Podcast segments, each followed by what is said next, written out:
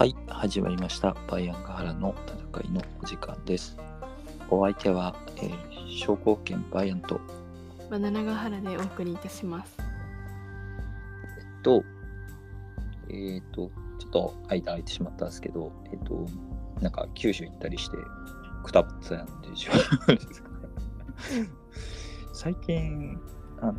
なんか全然本数字と関係ないですけど、なんか肌がめちゃめちゃ乾燥でやられてしまって、なんかか顔の、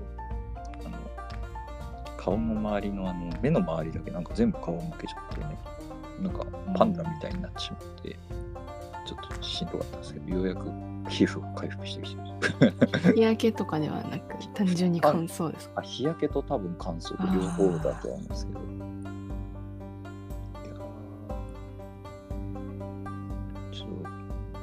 結構あれ。健康状態を害していたな、なんか。いや、なんか、仕事でくしくもなんか二鉄をする羽目になって、なんか、辛いです。しかも山の中で二鉄だったんで、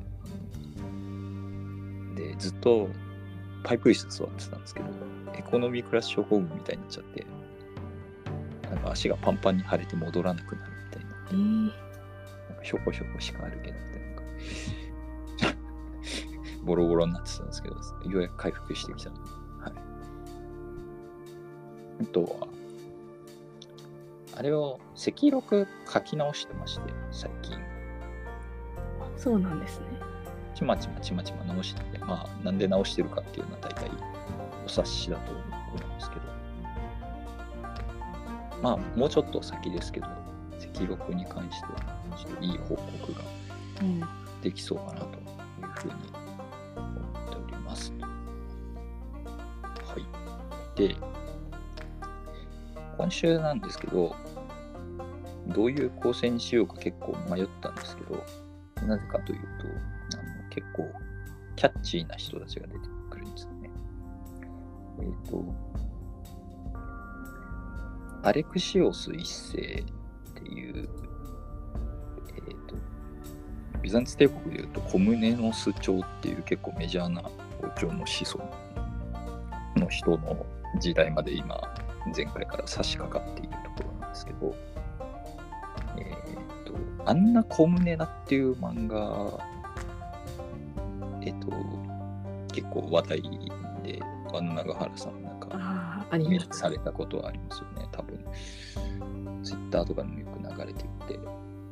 アンナ・コムネナのお父さんがアレクシオス一世で、で、アンナ・コムネナっていうその、うん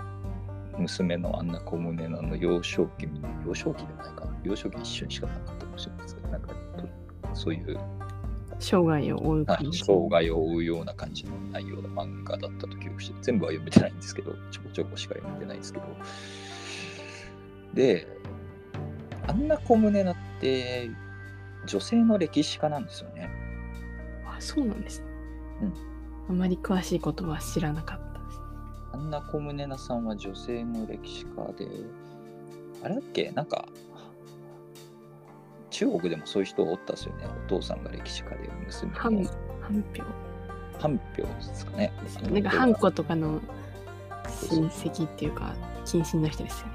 そうそうそう。ああいう感じで、本人も、アンナ・コムネナも、最初は自分が書いてたわけじゃなかったんですけど、えっ、と、後に夫の事業として、夫がなんか趣味で歴史を書いてて、それの事業を引き継いでやるんですけど、まあそこに至る、なんでそんなことをやるようになったかっていうのは、なんか結構紆余曲折あって、本当は別に最初歴史家をやるつもりはなかったアンナ・コムネナさんなんですけど、運命の変転があってですね、そういうことになったんですけど、えっ、と、まあ、ともあれ、アンナ・コムネナさんが歴史家として何を書いたかっていうと、あ、アレえー半票は、すいません、半子のお父さんで、半章ですね。あ、ごめんごめん、半票、半票は、半票はおお父さんが。で、えっ、と半、長と班子と班長が子供たちっていう感じですね。半章が女性歴史家か。じゃあ、みたいです。なんかあれの時にちょっとやったような気もするな。なんだっけえっと、五感の歴史をやなんかやってた時にちょっと触れたような気もするのに名前間違っちゃった。えっと、まあ、そうアレクシアスっていうお父さんの名前もアレクシオスなんですけど、えー、アンナ・コムネナはアレクシアスっていう歴史書を書いたんですけど、これってあのイリアスのもじりなんですよね。えっとえ、イリアス・オデュッセイヤとかで知られるイリアスのとかの、なんとかアスっていうのは、その、あそういうことなんですそうそう、アレクシオス一世の話をちょっとイリアスみたいな感じにちょっと持ってかっこよくして書きましたみたいな感じの。持ってっていうかね、内内容を持ってるわけじゃなくて、なんかすごい、あれなんですよね、形容詞とか、見てきたように書くんです。仰々しく書いて、もうキャラクターみたいに書くんですよね。見てきたように書くんですよ。すごい面白いですよ。なんかちょこちょこしか読んでないですけど、アレクシアスも。あのライバル、主人公をアレクシオス一世にしてるんで、ライバルとか出てくるんですけど、ライバルのボエモンとかの描写とかなんか、本当神話の悪役みたいな感じそうそうなんか小説みたいなのが面白いです。でうん、そんなような話で、えっと、すごい才能のある方の書いた面白い本、アレクシアスの中で、えっと、アレクシオス一世が、描かれているために、アレクシオス一世は割と何やったかすげえ残ってるんですよね。あんまりあんな小胸な内政の方には興味なかった。内政の方は別の資料とか動きがないとよくわかんないみたいなんですけど、えっと、まあ、戦争とか陰謀周りの話は、アレクシアスを見ると大体、こんなことやったんだな、アレクシオス一世がわかるというふうにされておりやす。ありがたいですありがたい。最近翻訳されたですあしね。そうなんですシアスって確かちゃんとちょうど読みやすくなってるんです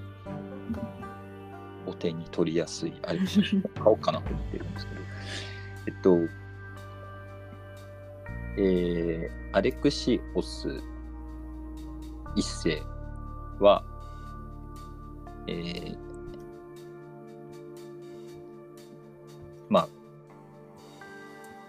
イサキオス一世コムネノスの弟ヨハネス・コムネノスとその妻アンナ・ダラセナの三男として生まれたともう誰が誰だかよくわかんないですけどもまあおじいが一回皇帝になってたことがあってで本人も名門軍事貴族というような立ち位置の人であります。で、えっと、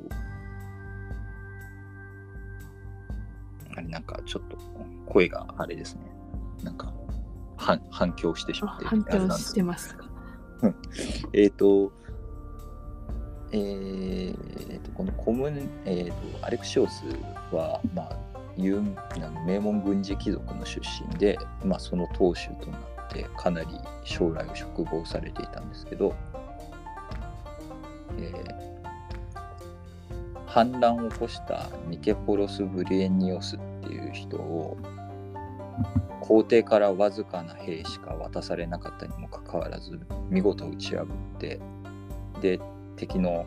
ブリエニオスを捕らえて盲目に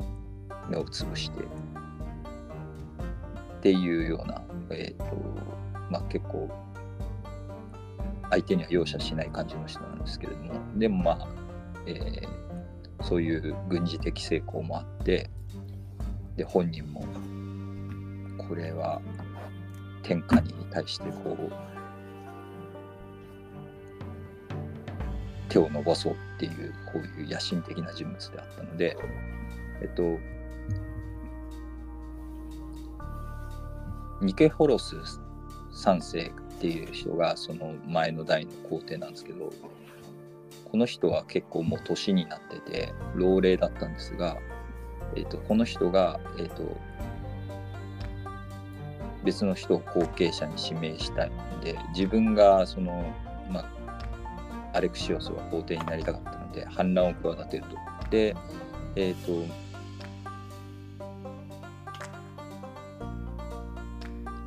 別の、えー、と軍事貴族の、えードゥーカス家っていうのがあって、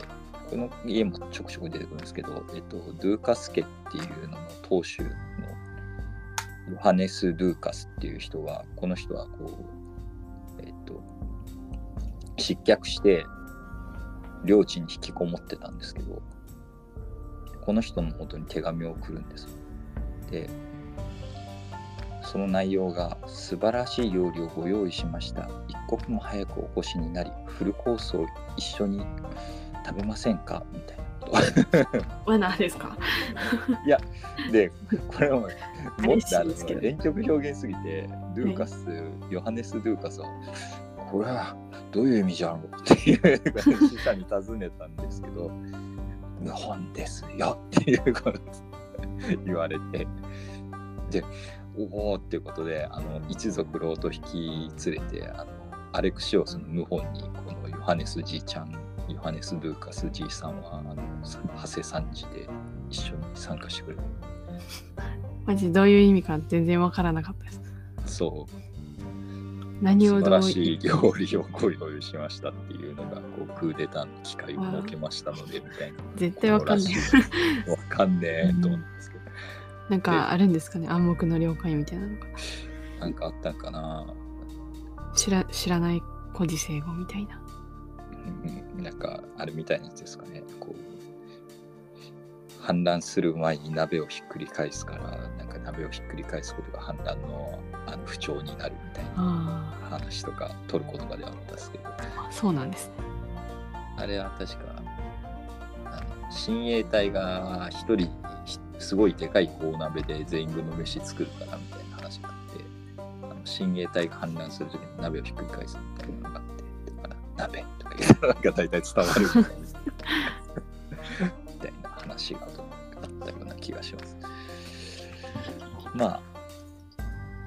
えーっと、さっきもおおじいさんと言いましたけれども、ヨハネス・ルーカスっていう人は、これはもう60歳を過ぎている人で、で、これなんか複雑なんですけど、このヨハネス、えっと、さっき言ったコンスタンティノスっていう、あの、なんか、えっと、皇帝ニケフォロス3世が後継者に指名したコンスタンティノスっていう人はドゥーカス家の血を引いているから本来別にいいやっていう話なんですけど自分がニケフォロス3世にほぼほぼ追放されたみたいな感じになっていたのであいつの意図をくじいてやるためだったら何でもしてやろうっていうそういうなんかこうやり返す意図があったっていうのとあとはえー、と自分の孫娘がアレクシオスの奥さんなんですよね、この人は。なので、えっ、と、まあ、娘む、娘婿っていうか、孫娘の婿であるところのアレクシオスを皇帝に担いで、えっ、と、まあ、ドゥーカス家をもう一度、こう、主流のところに持ち直させようっていう、そういう意図があってやったんじゃないかなと。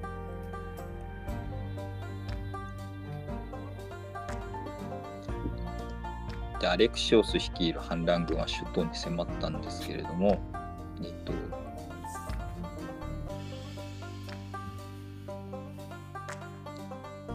最初はあんまり首都の民主はアレクシオスのことをそんなに好いてなかったので、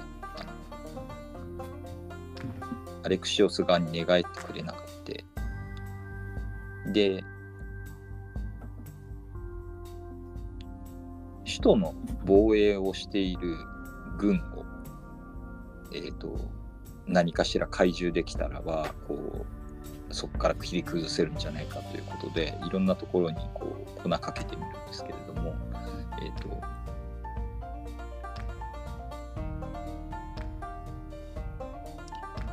なんか強そうなビザンツ人だけで純粋なビザンツ人で構成された不死部隊っていうやつと強そう。ペルシャ帝国かよと思ってたわけだ不死部隊ってやつとあと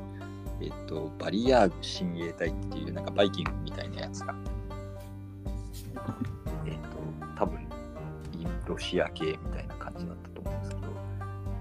えーバリアーグはそうバリアーグはスラブ語でえっ、とババイキング系の人たちですでバリアーグ親衛隊っていう人たちとがこの2つはどうも願いしなさそうっていうところで。で別の区域におったネミツイ人っていう呼ばれている。えっとこれら人たちはラテン系の傭兵部隊なんですけどこの人たちだったらなんとか怪獣できそうだということで、えっと、お金をいっぱい渡して、えっと、首都へこいつらの手引きで入れてもらうと。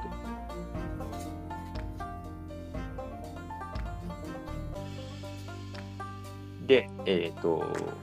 侵入に成功して、えーニケホルク3世から、えっ、と、というか後後継者を追い落として、えっと自分が皇帝として入場することができるんですが、えっと、お金で寝返ったような連中とか、まあ、その他雑多な人たちをもろもろまとめて入ったもんで、コンスタンティノープルをこの人たちが略奪してしまって、で、皇帝にはなれたんですけれども、あの、教会からめちゃめちゃ責められて、アレクシオスは皇帝となった後あの40日間ずっと謹慎してた。なんか 初手謹慎なんです。そう初手謹慎から初手謹慎からの後なんかこ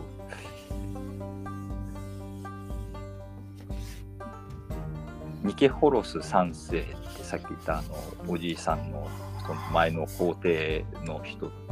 がえっ、とこの人の皇后と皇后のマリアっていう人とえっ、とアレクシオスは実はできてたんですけど、まあ、そういうこともあっての判断かもしれないんですけど、えっと、なので、本当は、えっと、ニケホロス3世を退位させたら、えっと、このマリアと結婚するつもり、自分の嫁さんを離婚して、マリアと結婚するつもりだったんですけど、さっき言った協力してくれたヨハネス・ドゥーカスっていう老貴族が自分の孫娘の婿だからあの反乱に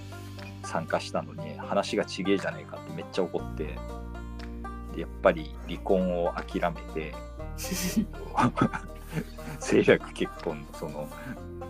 嫁さんの元の嫁さんの方を取る。というわけで、えっと、離婚はせずに恋の方は諦めて奥さんをこう今までの奥さんを皇后として宮廷に迎え入れるというような感まあうまいこといかないもんですね。じなんかいろんなの企んでたんだろうけどあんまりうまくいかないっていうアレクシオスなんですけど皇帝になってもこんなもんかみたいな。感じですよね。恋の一つもえっと、で、ちなみに定位についた時のアレクシオスなんですけれども、あの割とボロボロっていうあの国が、あ略奪もしちゃったし、まあ自分たちで略奪もしちゃったし、えっと、それ以外にも。そう。小アジアが全て疾患しているんですね。トルコ系のいろんなやつらがやってきて、バルカン半島と、えっ、と、まあ、コンスタンティノープルぐらいしかないみたいな。あれみたいな。すごいいつの間にかめっちゃちっちゃくなってるビザンツ帝国っていう。で、えっ、と、軍隊にはビザンツ系の兵士ももちろんいたんですけれども、この頃主流になってたのはラテン人って呼ばれるラテン人ってなんだよっていう感じもあるんですけど ローマ人とかではないかい。ラテン人このラテン人ちょっと微妙なんですよ。ゲルマン人入ってるっぽいんですよねラテンの人じゃないかもしれないんですか？あの西洋諸国出身だからイギリスドイツフランスとか、まあ、イギリスあんまないかもしれないですけどドイツとかフランスとかイタリアとかの昔ラテン人が住んでたところ出身のキリスト教徒のことを全部ラテン人って呼んでたみたいなんですけどそんな適当な定義？このラテン人謎なんですよね。だから本当にラテン系だったんだという謎はさっきのラテン系のって言ったのラテン人系なだけなのかもしれなくて人種も違うかもしれないっていうこう謎な人たちが結構いる。で、まあ、こういう人たちがか割歩していて外国人傭兵なのでなんか扱いが大変だっていう。で、えっ、とあとお金も底を尽きていて貨幣もめちゃめちゃ解約されて、えっ、と貨幣経済が破綻寸前みたいな感じになって。てでであんな小宗なはこの時期の帝国のことをビザンツはビザンツは東ローマ帝国は息を引き取ろうとしていた。っている死にかけだったんです。死にかけビザンツ帝国っていうとこ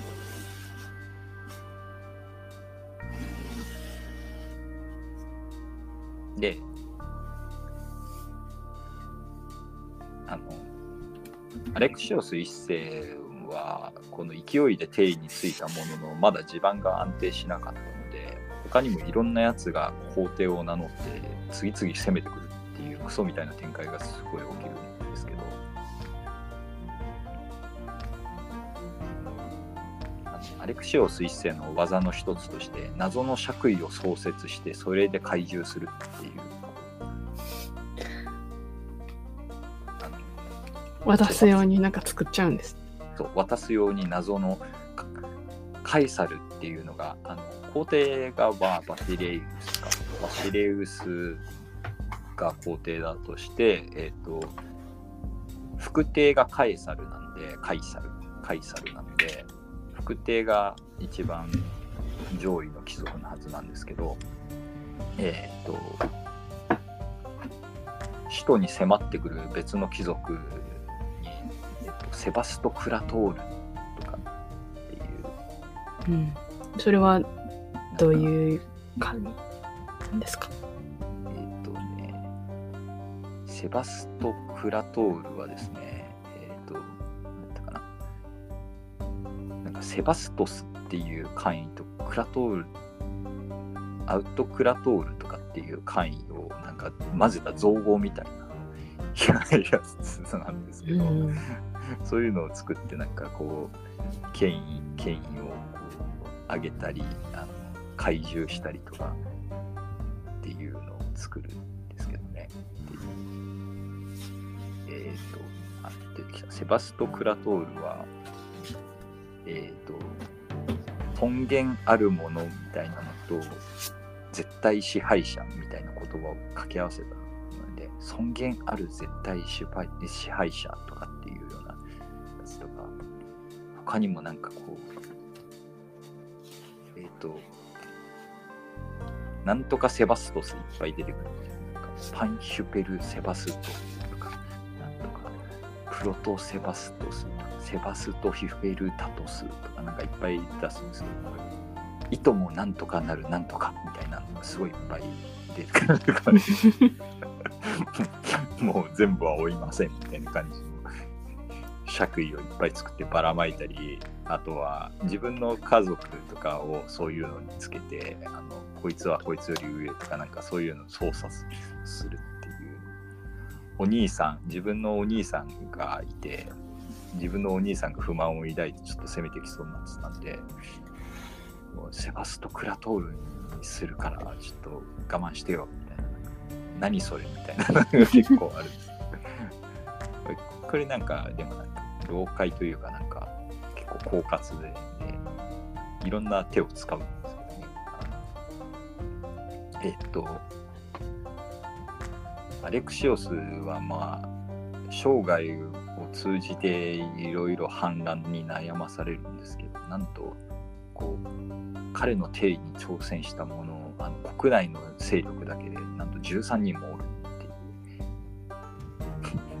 よく、まあ、無事でしたね。うん、全部倒したのすごいよねっていうこうあのまあいろんな手を使うんですけど 陰謀だったり あの普通に普通に戦って倒したりもあるんですけど結構いろんな人がいるえっと修道士なんだけど反乱を起こすやつとかあとは珍しいというか、あまり聞かないパターンです。あとはトルコ人とかもいて、スミルナの総督ツァチャス。ツァチャス言いづらと思うんですけど、トルコ語ではチャカベイというらしいんですけど、この人は、えっ、と、トルコ人ですけど、ビザンツ皇帝を自称してコンスタンティノープルに攻め込もうとした。という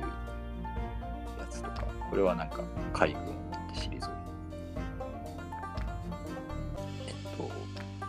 他にもクレタ島の総督とか、キプロス島の総督とか、あとは、えっと、昔の何代か前の皇帝の死んだはずの息子の名を語る偽コンスタンティノス・ディオゲンス。蘇ったんですか？よく たまにたまに中国とかにいるなんかこういう偽なんとかみたいなやついるよなっていう。ロシアでもいたか。あとはねあとカルディアで謎の国を作ってた人とかテオドロス・ガブラスっていうんですけどこの人はちょっと面白いなと思ったのがえっとこの人はしかしながら、えっと、十字軍と連動してトルコ人と戦ったために、教会の中ではなぜか聖人に女せられているっていう。成人なんですか？そう。劣勢されて、まあ、せ成人クラスなのかわかんないですけど、劣勢されているっぽい。あとは、ブルガリア王の子孫なんですとか名乗るやつとか、難しいですね。忙しいですよそれは中そう、ブルガリアしばらく死んでたんで、なんか全然出てこなかったですけど。この辺の人たちがなんとなんと13人もおって、でもそれとは別で、あの超複合系陰謀みたいなのがあって、あのアレクシオス対ほぼ全員みたいな、なんかこう、他の貴族全員かかってますぐらいの勢いの陰謀とかもあって、ようやくどうやって防いだんだよって感じもしますけど、防げたんで、えっと、防げたんですけど、あまりにも参加者が多すぎて、えっと、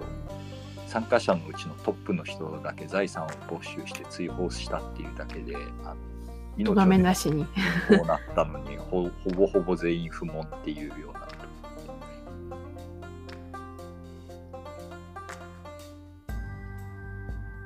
で、命を守るために、自分の命をこの状況で守るために、常にがっちりこう親衛隊にガードされながら動いていたらしい。まあ、そんな状況なら、やむを得ない。いや、もう言えないんですよ。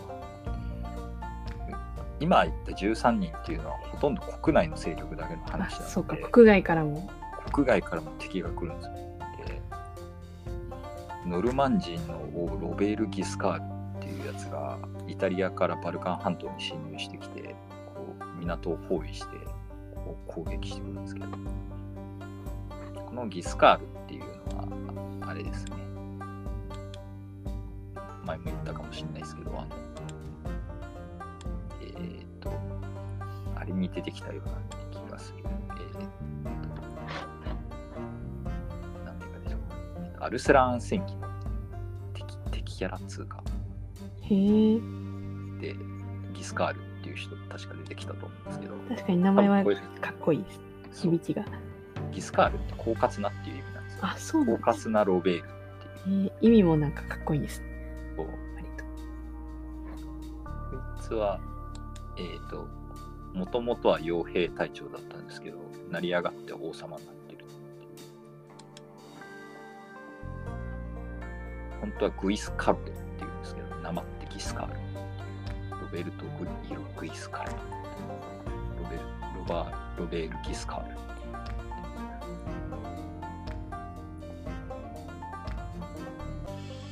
当初山賊その後傭兵で最終的にな謎のロノルマン人の王王として 経歴もなんかすごいです。すごいいろんなところに攻め込んでアルバニアを占領したりとかシチリアを占領したりとかいろいろやっている。なかなか強い人なんですけど。でこいつが来ると困ってしまうのはロベル・ギスカールはノルマン人なんでアレクシオス配下の中にもノルマン人がいたんですノルマン人の部隊強いんですけどロベール・ギスカールと戦う時に使うと寝返られる可能性があるっていうので、えー、とノルマン人の傭兵は使えないってなってトルコ人とイングランド人の部隊を雇い入れてロベール・ギスカールと戦ったんですけどもアレクシオスこれでもすっごいボロ負けしてしまいます。で慌ててコンスタンティノープルに逃げ込む。なんですけどロベール・ギスカールはコンスタンティノープルまで攻めてくると。で危ういし。じゃあ。こう絡めてていこうぜっていうんで外交でなんとかしようということで。神聖ローマ皇帝ハインリヒ4世という人にめっちゃお金を送ってロベール・ギスカールの背後をつかせる。で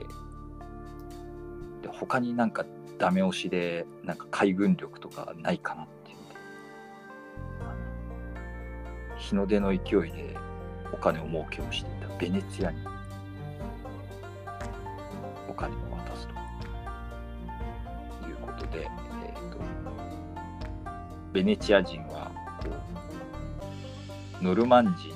は商売敵でもあったので、えー、とじゃあ乗ってあげましょうということでロベール・ギスカールもすげえ邪魔をしてくれます。めちゃめちゃ必要に こうロベール・ギスカールの船とかを襲う。で、これで、えーと、コンスタンティノープルを落とせないままにロベール・ギスカールは、えーと、熱病にかかり、えーコンスタンティノープル征服することなく死んでしまう。で、ノルマン人は撤退していく。なんだけど、この時、ベネチアが非常に活躍したために関税特権など様々な特権を取引で与えてしまうのが、これが後でベネチアが調子こいてビザンツ帝国に攻めてくる原因になってしまうので、この時は良かったんですけど、後にはあんまり良くないことにつながっていく。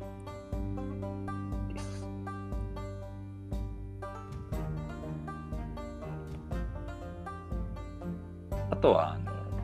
キリスト教系の異端の人たちの反乱とかもあったりとか、なんかボゴミール派とかパウロ派とかなんかいろんなあるんですけど、この人たちが、えっと、反乱を起こしたり、あと、前回、前々回ぐらいからちょくちょく出てきたペチネグ人っていう人たちがしょっちゅう攻め込んでっていうペチネグの人たちはですね、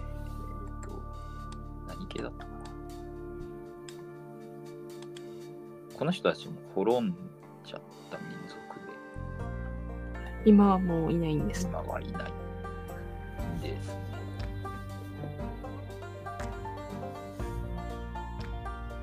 えーと遊牧民の部族同盟なので人種系ははっきりしない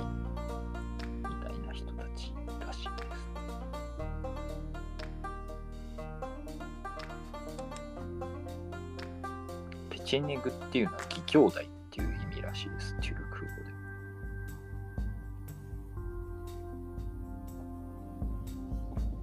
そんな家族関係みたいな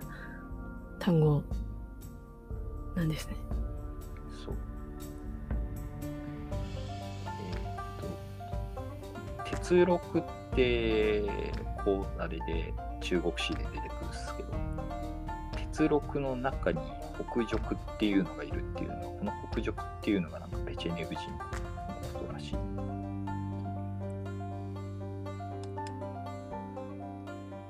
ことで、まあ、人種的にははっきりとしないものの遊牧民同盟みたいな、まあ、フン人とかもそうですけどなんか似たような生活スタイルの人たちが人種雑多なんだけどまとまっちゃってるみたいなシリーズ系なのかもしれない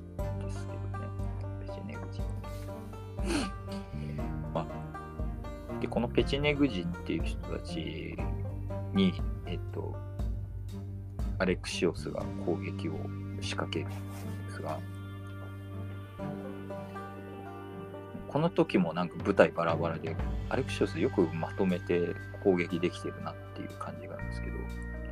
フランドル伯から送られてきた5000人、500人か、500人の騎士と、ローマから到着したラテン人の部隊と、あとは新たに発生した謎の遊牧民クマン人の部隊からなる混成の部隊でこのペシネグ人を退けたっていうんですけど、なんか同じ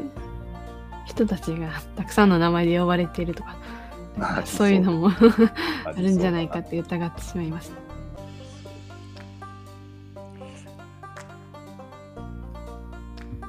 クマン人は、えっ、と、クマン人、領域、最大領域広ってます。けど、うん。クマン人、クマン人はですね、えっ、と、なんか、カザフスタンとかあの辺とか支配した人たちなんですけど、ペチェネグ人禁煙らしいです、こいつは。ペチェネグ人が何人だかよくわからない。ペチェネグ人に禁煙って言われてもなっていう感じなんですけど、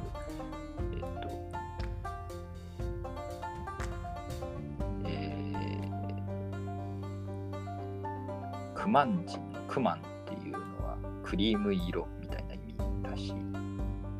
です。淡い黄色とかクリーム色。この人たちがそういう生姜みたいなっていうか、なんかああいう透き通った系のなんか金髪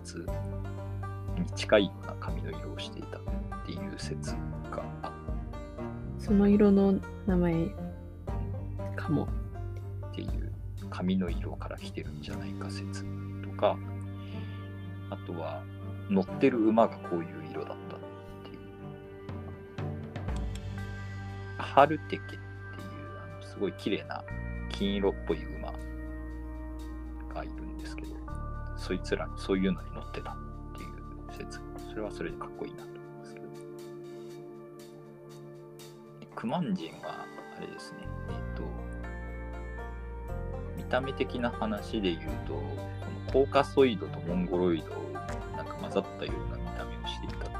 うような説もある。ちょっとロマンのある民族ですけど。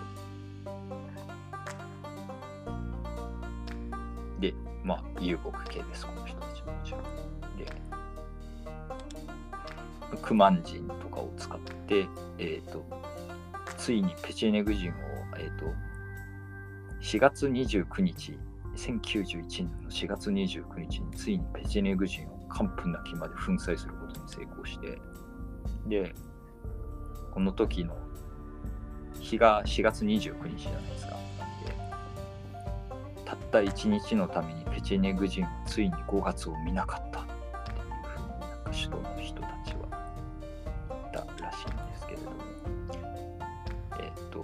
チェネグ人が見なかったのは5月だけじゃなくて、この後、なんか消滅します、ペチェネグ人。もう出てきません。この後、いかなる月も見ることがなかった。そうそう。ほぼほぼ記載が消えていくってい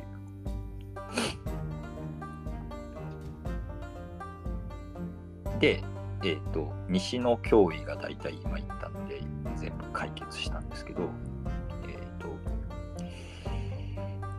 じゃあもう、小アジアを全部トルコ人に取られちゃっているのをなんとか取り返そうぜっていうので、そこで思いついたのが、ローマ教皇に死者を送って聖戦っていうことで一つどうぞということで。同じキリスト教徒でしょ？一緒に戦いませんか？戦力にしようと。そう。えーっと、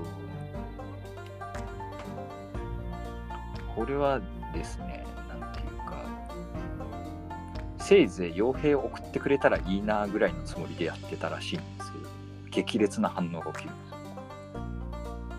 というのも、なんか送った死者が結構、弁の立つやつだったらしくて、愛国心的なものを羽織あってしまう。話を森に持って、あ持ったんです。そう。えーっとセルジューク朝がえーっとセルジュークトルコがイエルサレムを占領した時にとんでもねえことをしたんですと。いっぱいキリスト教徒を殺したんですと。で聖地エルサレムはこう異教徒たちに汚されてしまったんですっていうふうにこう言い募るわけですね。ビザンツの使者がでで教皇ウルバヌスにせはもうカンカンに怒ってしまって、十字軍じゃっていう あの、栄えある第1回十字軍が編成されてしまっていう。で、傭兵ぐらい送ってくんねえかなって期待してた程度だったアレクシオス一世はマジビビりします。なんだこの大軍っていう。なんかめっちゃ西洋人の大軍が近づいてきましたみたいな。え、な、何これ？みたいな感じにななってしまうっていう。数万の軍勢がやってくる。で、こいつら領内を通過しただけでとんでもねえことになるっていうのが見えていたし。やべえやつが混ざってるっていうか、あのギスカールの息子とかいるの、中に。あの、ノルマン人のあの、王国を戦ってた、そう。そんなところにいたんですね。そう、ロベール・ギスカールの息子のタラントのボエモンドっていうやつがいるんですけど、こいつは十字軍の参加者として、十字軍の指揮官の一人として、ボエモンドっていうやつがいて、ギスカールの息子やんけ、こいつっていうんで、おったらあかんの入っとるやんけって。やべえやつ来とるやんけっていう話で、ちゃんとやばいことになります、これは。えっと、回収されるんですね。回収します。フラグが。で、どうすっかねっていう話になって、えーっと、アレクシオスは、この十字軍の指揮官たちをバラバラに宮殿に呼んで、あの一人ずつこう、この贈り物をあげるから、あのここの町をもし取ったら僕にちょうだいねって、返してちょうだいねっていう誓約書に署名させたり、まあ、守ったり守られなかったりはあるんですけど、えっと、とかっていうような個別願い入り作戦というか そうおいう願いをしてまお願いをして回る正常して回るわけですで一方十字軍に一緒に十字軍からあのエルセレムに一緒に攻めようぜみたいなこと言われた時にあいやちょっとちょっとバイオリズムがみたいな感じでこうあの断るっていうなんかやばそうなやつには断るっていう。でえっとまあ食料とかは十字軍に渡しますよとか輸送は手伝いますよとかそういうやってこうちょこまかちょこまか後ろをついて回る。んで後ろをついて回る理由はこう十字軍がこう焼け野原にしていった後にそのまあちょっと傷んでるけど街を回収していくてあとは笑ってしまうのがえっとトルコトルコの占領しているトルコ人たちが占領している町に事前に交渉に入って十字軍めっちゃ野蛮で怖いっしょっていうこうビザンツに帰ってくる方がマシじゃないみたいなこと言って戦わずして町を取り返したりとかしてっていう狡猾なことをずっとしているそもそも十字軍を呼びかけたのが形式的にお前じゃんだったらお前やんけ思ったよりやばいのが来たからビビってるんです。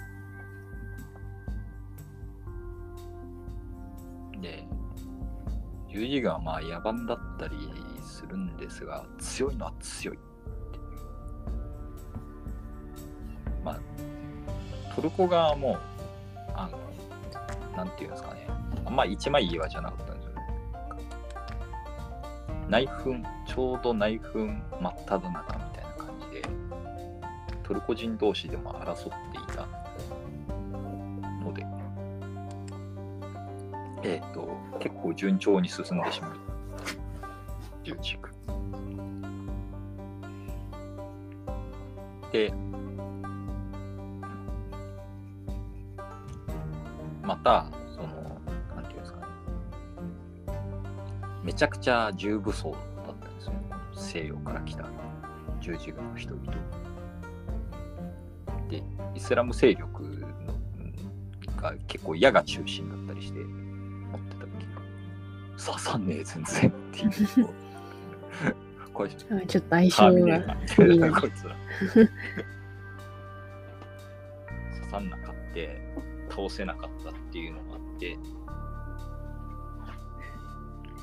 で、イエルサレムの占領に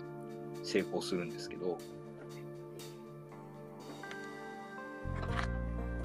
イエルサレムを占領した十字軍はなぜかキリスト教徒とかも巻き添えでバリバリ虐殺します。け ど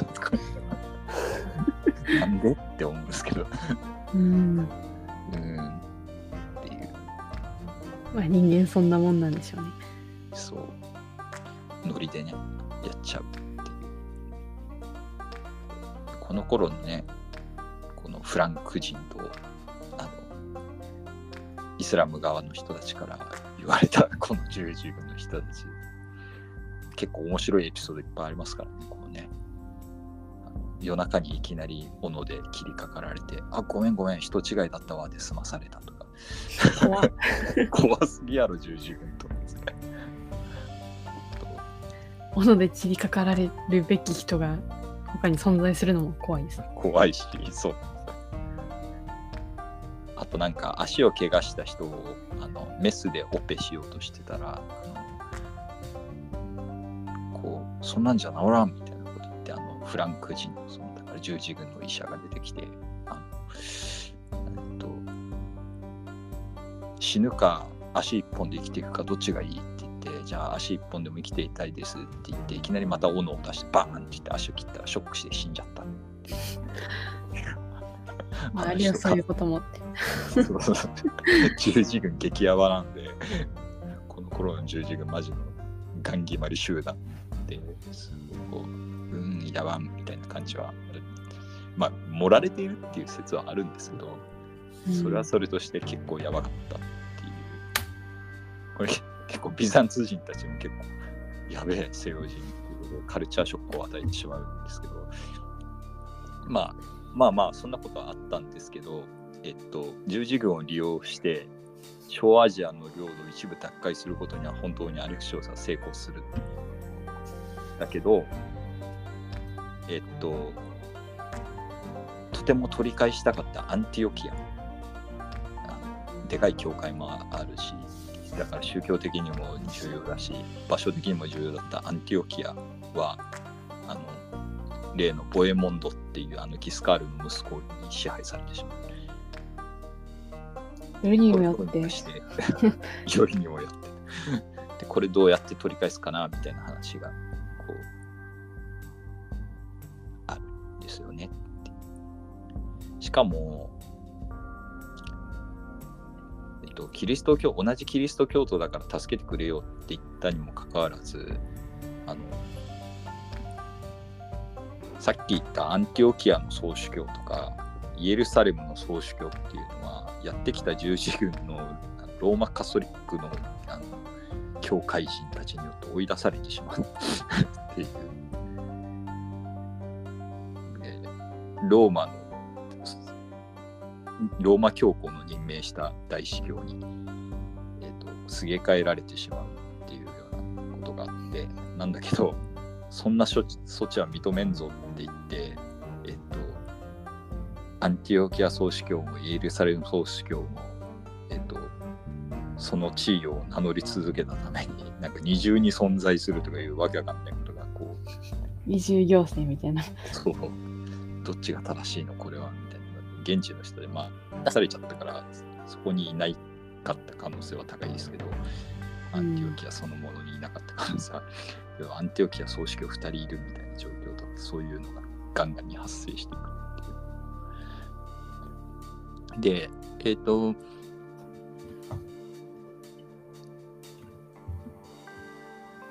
で、十字軍も、なんか、その、アレクシオス一世はうまく立ち回って騙し続けてましたけど、なんか一回アンティオキアを包囲し包囲した時に、えっと、アレクシオスがこの救援を依頼に応じたんだけどあの本格的な戦闘が始まる前に、えっと、巻き込まれると嫌だなって 帰っちゃったっていうのがあってこれがめちゃめちゃ不幸を買って十字軍がまあアレクシオス一世ちょっと信用ならねえんじゃねえみたいな感じに最終的にはなってしまっていてちょっと不和が生じるという感じであります。でもちょっと一応小アジアを微妙に取り返したよっていうのがここまで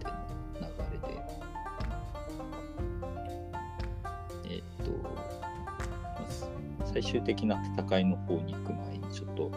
内政の話とかをすると、えっと、えー、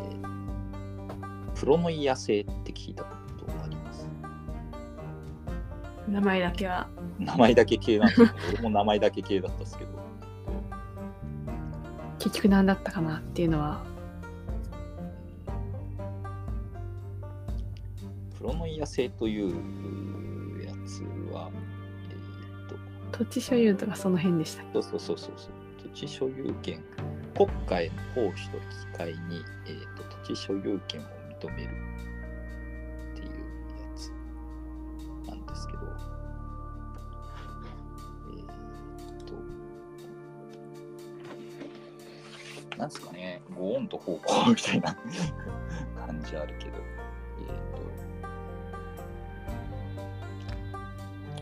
対地制度だけまあ、これも、なんていうんですかね、後に思っても見ない方向に転がっていってしまうっていう、あれはあるんですけど、そうなんです。なんか、ちょっとあれに似てるですよね、なんか、戦国、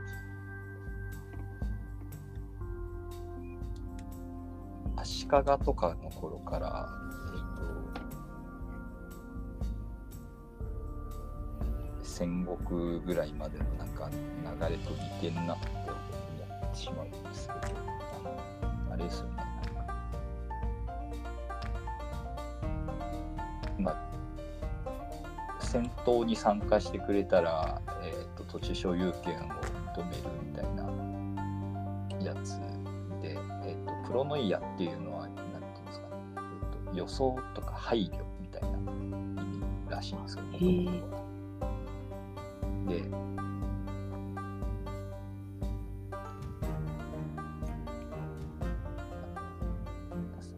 初期の、えっとアレクシオス一世のは13回も、えっと国内反乱が起きてるのがで分かるようにあの権力基盤が脆弱だったので軍事貴族たちをこう懐柔するしないといけないっていう軍事貴族の連合政権みたいな性格があってでそのために、えっと、土地を貸ししてあげたあの下に賜る貸しをしてあげたり、えっと、交易の特権を認めてあげるみたいなことをやって、えっと、この軍事貴族たちをこう飼いならしてい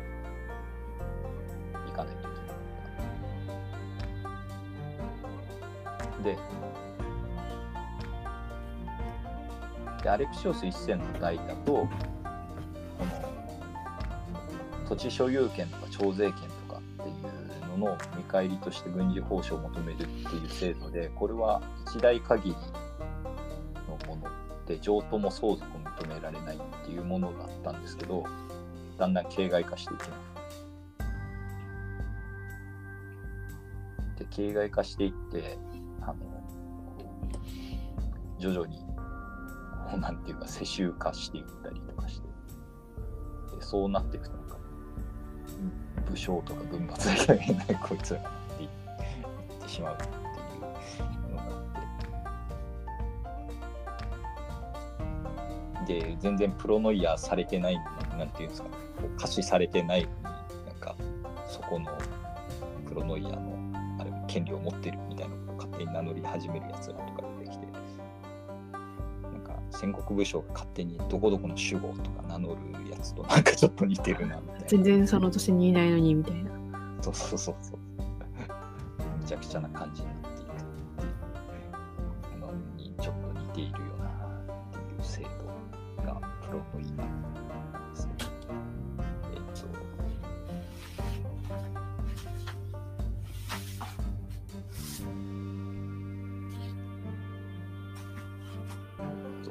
地制度ですね。温帯地制度って訳されてたりするんです。確か。えっ、と、プロ。本省なんですよね。だから土地や徴税権っていうのは。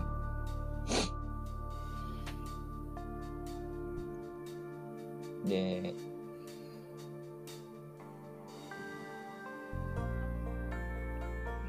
一方で、えっ、と、あとこれの他に何ったかってさっき言ったあの関関与謎の関与を作ってばらまくとかあとは、えっと、盛んにあのえっとあれを結びますあの自分の息子や娘たちをあの有力な軍事貴族と結婚させて政略結婚をしまくる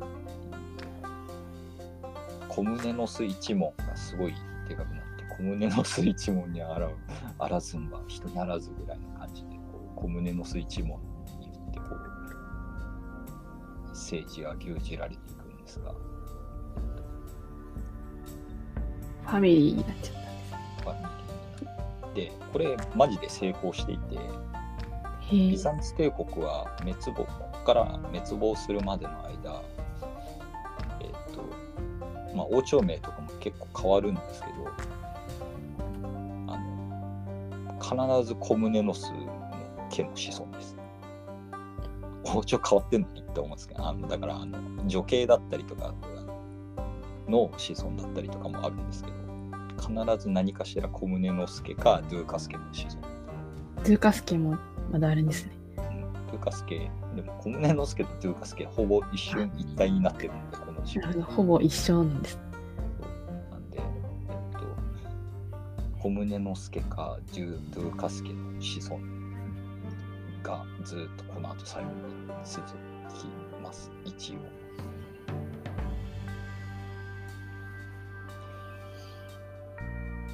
まあでも、アレクシオスの娘の一人はあの政略結婚を拒否して、なんかイケメンとどっかに結婚して逃亡したりして、ちょっと面白いですけど、そういう人もいたっていう。別に処罰されたりはしてないですけど、なんか。公式を質素にされたぐらい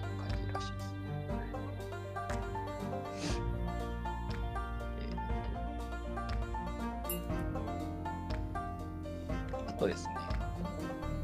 地味にすごいなって思うのが、あのえーと貨幣経済が破綻寸前だった、新しい金貨を発行して、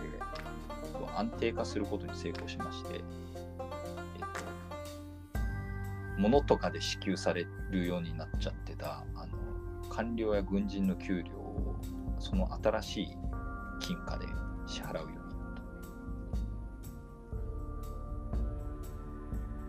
しかもすごいのが金の含有量が異なる3種類の金貨を併存させて、えっ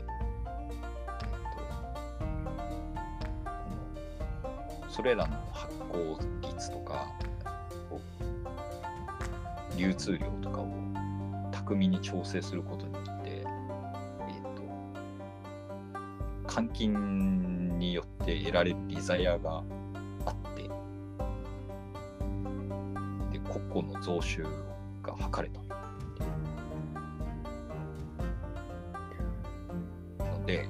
これってどっかで聞いたことあんなって思ったんですけど、オウモがやろうとして失敗したやつっていう 成功させたんです。成功させたんですね、アレクシオス。あのえなんかどっかで聞いた企みだけど、あ、オウモじゃんって思ったんですけど、なんかしいろんな金銀がつって、換金レートをしょっちゅういじくることによって、政府だけ儲かるようにするってやつ。あの中国でオウモがやった時はこれやろうとしたんですけどあの金あの貨幣自体に信用がなくなってしまって誰も貨幣を扱わなくなってしまったという。だったんですけど。えっ、とアレクシオスはなんか成功してます。ねでこの成功した富を全部戦争にぶっ破してたっていうとそういうわけでもなくてそこも偉いなと思うんですけどあの個人作ったりしますねアレクシオスね。何千人もの重度の身体障害者とかを収容してあげて、えっ福祉を充実させなんとタダで食事と宿をそして孤児たちには孤児たちの学校をししていて、えっと、すごいですね。で、えっと最後の仕事として、えっとアンティオキアを占領してアンティオキア公国なるものを建国したボエモンドと戦う。戦うんですね。戦うちゃんと。もうなんか、そのままならでいってしまうのかと思いました。そうこれが、えっと、ボエモンドはアンティオキアから南イタリアにいるノルマン人とかの勢力と連絡を取り合って、えっと、ビザンツ帝国に攻め入ろうとしますが、えっと、内紛に陥ってあのバラバラになっていたトルコ人アレクシオスはためらうことなくこう え、いいんすか？なんか十字軍とか呼びかけてたくせにいいんすか？って思うんですけど、えっと、アレクシオスはと今度はトルコと結んで、えっと、ボエモンドを攻撃します。で、苦戦したボエモンドはアンティオキアを脱出して一度イタリアに逃げるんですけど、えっと、この際、ボエモンドは自分は死んだっていう噂を流した上で、腐った鶏の死骸をいっぱい敷き詰めた棺に入って本当に死んだみたいなこここ絶対死んでるわこの匂いはみたいな感じでしめっちゃ臭い棺に入ってあのローマに何度か逃げ込むすごい、結構念入りな。念入りに逃げたんですよね。このボエモン、ボエモンドなりしボエモンっていうやつはなんか、えっと、自分ちょっとどういう伝説かは調べられなかったんですけど、これもあだ名らしくて、あそうなんですか。本当はマルコっていう名前らしいんですけど、えっと、シンプルな名前ですね。とボエモンっていうなんか巨人がノルマン人の伝説でいるらしくて、頑張れ、ボエ背モン。高かったらしいんですよ。へボエモン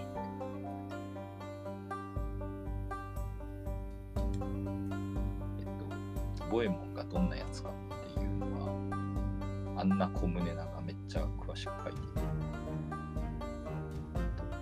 背が高く、広い肩幅、引き締まった体、金髪、肌は白く、少し赤みを帯びた顔、引き眼でその瞳には高貴さと威厳がある。すべすべと顔を剃り、頭髪は耳のあたりで短く刈っている。この男には恐怖感を感じさせる一方で、何とも言えない魅力があり、きちんとよく事情に通じ、断固とした言葉を交わす。でこの男に勝る資質の持ち主といえば、我が父である皇帝だけであろう。ライバル褒めです。体立ちさせようとしているっていう。確かに。絵になるライバルになってる。ちょっと面白いけどな。あんなコムネが大体こんな調子に。あんなコムネは自分のこともなんかすごい、すごい私すごいのよみたいな感じの書き方するのちょっと面白いですね。なんか自分で師匠五教は言うに及ばずみたいな感じのことを言う。面白いです。えっと、まあで、そういう強そうな、強そうな見た目で、かつ強かったボエモンですが、えっと、この、めちゃめちゃ頑張って死んだふりをして帰るっていうか、あんな小胸な。一体どうやって彼は鼻に対するこれほどの包囲攻撃に耐えられたのか不思議なことだ。って書いて鼻に対する包囲攻撃ってなんだよ。面白いんですよねあんな小胸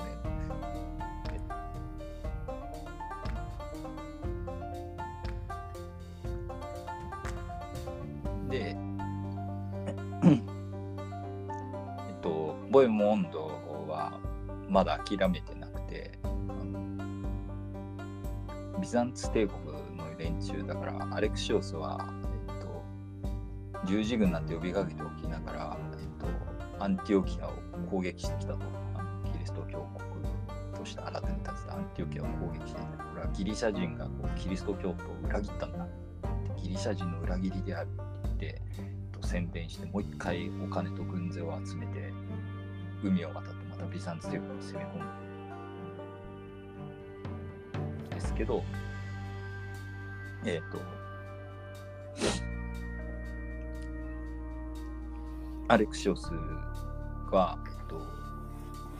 ボエモンドがデュラキオンっていう町を、まあ、これロベール・ギスカールも囲んだことがあったんですけどあの父親のロベール・ギスカールが攻め込んできたこともあったんですけど、えっと、デュラキオンの町を、えっと、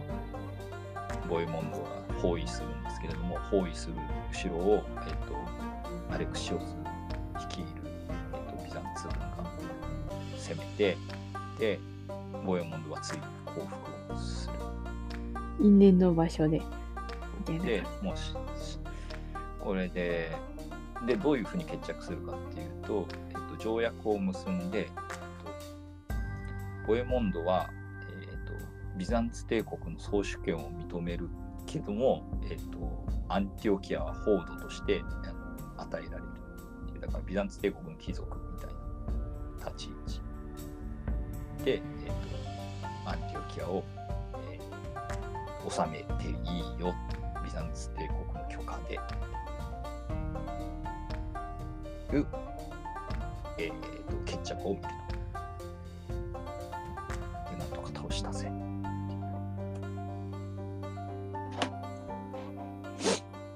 バランバランになっているトルコ人なんですけど、トルコ人もまたこの、これさっき、さっきはボエモンを倒すために使ったりしますけど、トルコ人も。えっ、と、えーセルジュクトルコかな？この時は、えーと攻めてくるんですけどこれもアレクシオス一世なんとか倒すことに成功する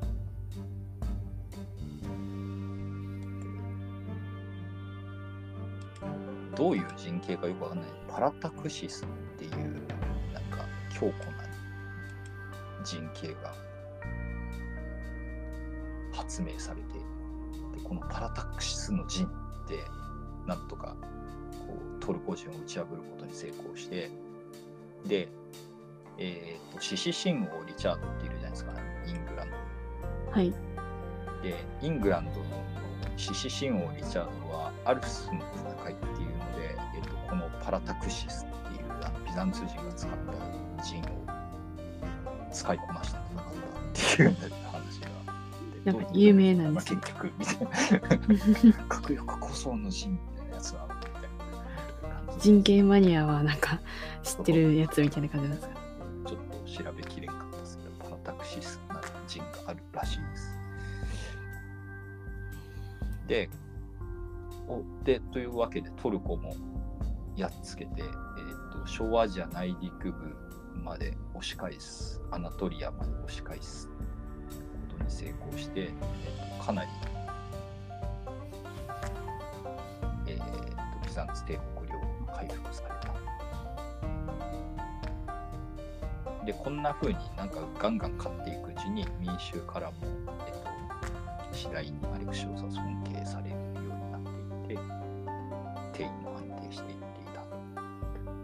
そうだわなって、超人かよと思うんですけど、めっちゃ買ってますよね。買ってるっていうか、うまいことやってるというか。うまいことやってすごいんです。でで、人生の晩年に立ちはだかったのは奥さんと娘です、ね。家庭内で。うん、この人たちはですね、まあ、嫁さんも娘も妻女なんですよね。えーと、菜園というか、なんという、めちゃめちゃいい教育を受けていて、えーと、頭もいいと。で、あんな小胸な、娘のあんな小胸なは、えーと、夫を定位につかせたかったんですよ、この人。なるほど、あ、脱衣争い的な。そうそうそう。で、えーっと、あんな小胸なの弟のヨハネスっていうやつが、えーっと、定位を継ぐと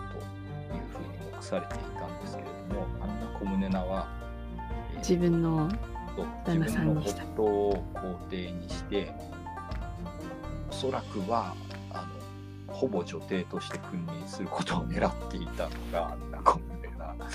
なんですけど、野心のある女性なんですよね、なかなんですけど、えーっと、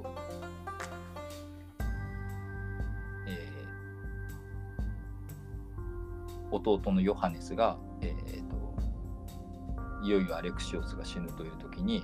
えー定位を示す指輪を渡されたんだと、後を頼むって言われたんだと、こう主張して、えーそれは本当の話ですか？うーん、わかんないみたいな。わかんない。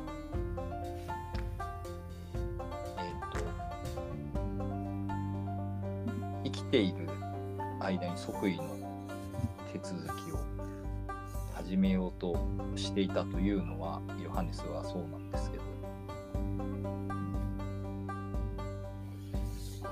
これちょっと、ああのなんか、はっきり言わなかった理由はちょっとわかんないんですけどね。ななんでアレクシオスはヨハネスってちゃんと指名しなかったのか。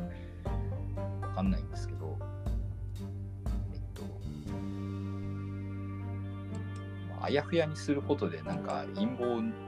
だから暗殺に踏み切らせないみたいなあれがあったのかもしれないなとはちょっと思うんですけど。そんな小胸な実はヨハネス暗殺しようとしたんで、あこの後。でも、激烈な反応を防ぐためにはぐらかし続けたんじゃないかっていうう。ん。でも遅らせても結局みたいなことになりませんかね。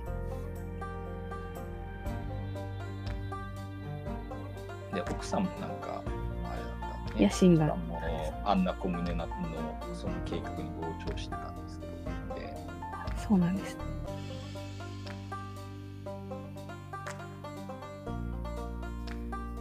えっと、アレクシオスはあの工房であるエイレーネの奥さんが、えっと、でそれで後継者どうすんのかってずっとこう耳元でまくし立てる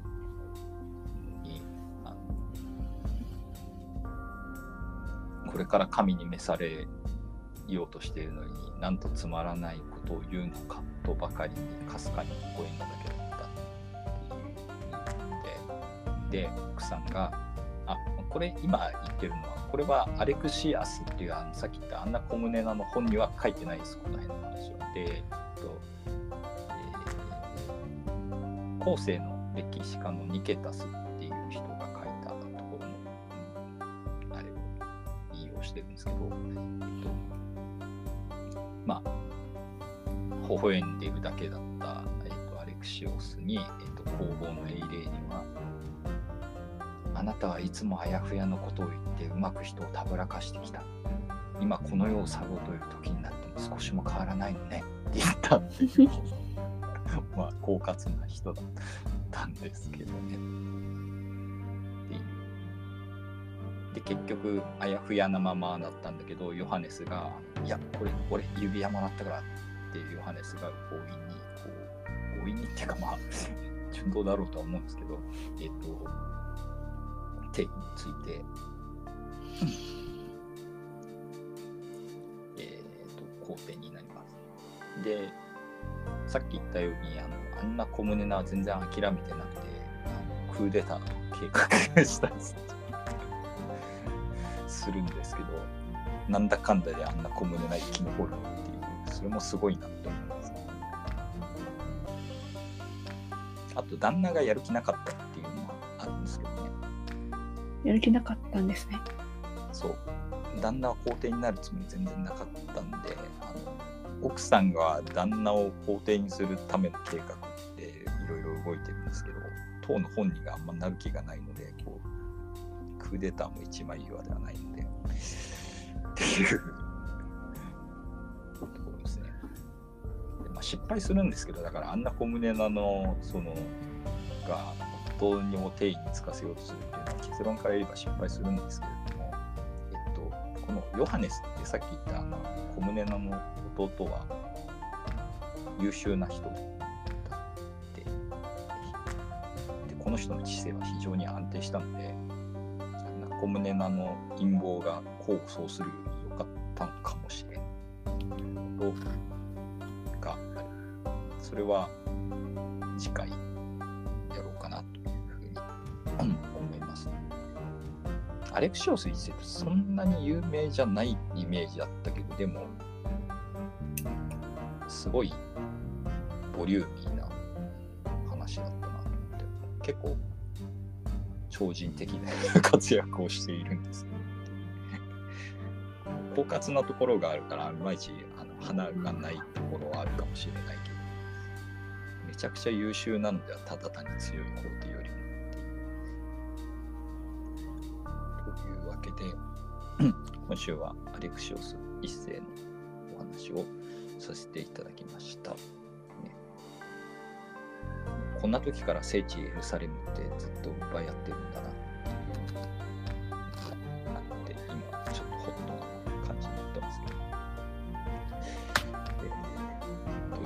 で、えーえーバイアンガハラの戦いではメールと募集しておりまして、えーバイアンガハラ .gmail.com とか、えっ、と、えー、Spotify の、えー